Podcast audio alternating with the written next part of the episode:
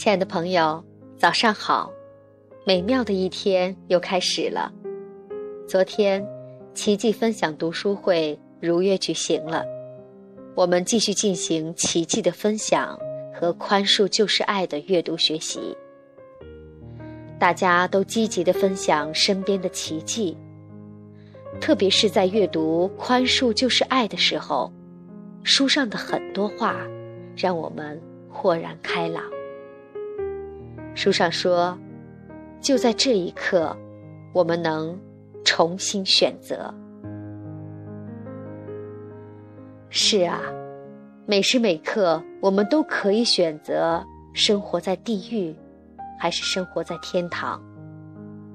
如果每天选择怨恨、愧疚、愤怒、指责、抱怨等等这些情绪，无异于生活在地狱。如果你选择去宽恕和爱，那就是生活在天堂。所以，上帝说：“我把天堂放在人间。”也许，一念天堂，一念地狱，也是这个意思吧。当然，即使上一刻在地狱。那么，转眼的下一刻，我们依然可以选择生活在哪里。不管以前怎样，从这一刻开始，我们能重新选择。不管现实情况是否发生变化，我们依然可以选择以怎样的心情来面对。主动权时刻要掌握在自己的手里。我。为自己的生活负责，而不是交出自己生活的主动权，把它交托给别人。比如说，让老公负责我的幸福快乐；比如让公司负责我的事业等等。这样，无力感就会产生。同时，我们都知道，没有人可以满足你的期待。那么，失望也会产生，这样就会生发出很多的情绪。书上说，你所有的想法或感觉都是出于你自己，虽然其他人好像会影响你的快乐悲伤，但若因而认定别人应该对你的生活负起责任的信念，则只是看到。表象而已。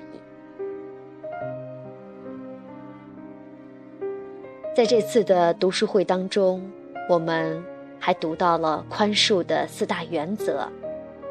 第一条就是宽恕要从自己的内心开始，唯有宽恕了自己，我们才能宽恕别人，或者接受别人的宽恕。宽恕自己是宽恕的根本，同时，宽恕要从宽恕别人做起来就比较容易。我们能否真正的宽恕别人，归根到底是内心中是否真正的宽恕自己。往往不能宽恕别人的地方，也许是不能宽恕自己。第二条，宽恕原是无条件的。虽然我们往往在学习宽恕的过程中，难免还会附加一些条件，比如，只要他还了我的钱，我就宽恕他；只要他给我道歉，我就宽恕他；或者，他要怎样，我才能宽恕他。其实。宽恕就是无条件的，这是我们在宽恕当中要时刻觉察和学习的。第三条是宽恕是永无止境的过程，我们对自己或别人所做的任何批判，都需不断的以宽恕来回应。就像我宽恕自己。现在还在批判自己，同时，我在宽恕。我宽恕自己对别人的批判，同时我在时刻觉察自己，继续宽恕。第四条，只要表达出宽恕的心意，就已经绰绰有余了。不管我们此刻能做到什么程度，都已经很好了。这份体谅使我们能怀着宽恕的心态来练习宽恕。宽恕是一个永无止境的过程。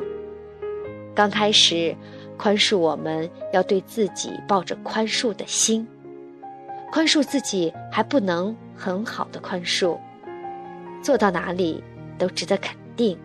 并且，宽恕。我们都觉得，带着这四条宽恕的基本原则，就可以更好的练习宽恕。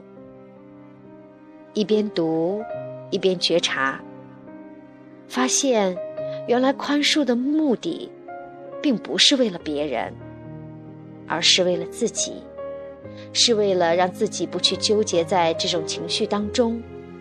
更好的去寻找爱，就像书上写的，我以为自己渴望的不过是更多的金钱、更多的性快感、更大的肯定或者更加的健康。其实我真正的渴望只是爱。我以为我只要证明你是错的。我就变对了。其实，我真正渴望的是爱。我以为你若因所犯的罪过而受罚，我就会觉得好受些。但我真正渴望的其实是爱。原来，爱是一切的答案。让我们一起透过宽恕到达爱，让我们一起学习宽恕就是爱。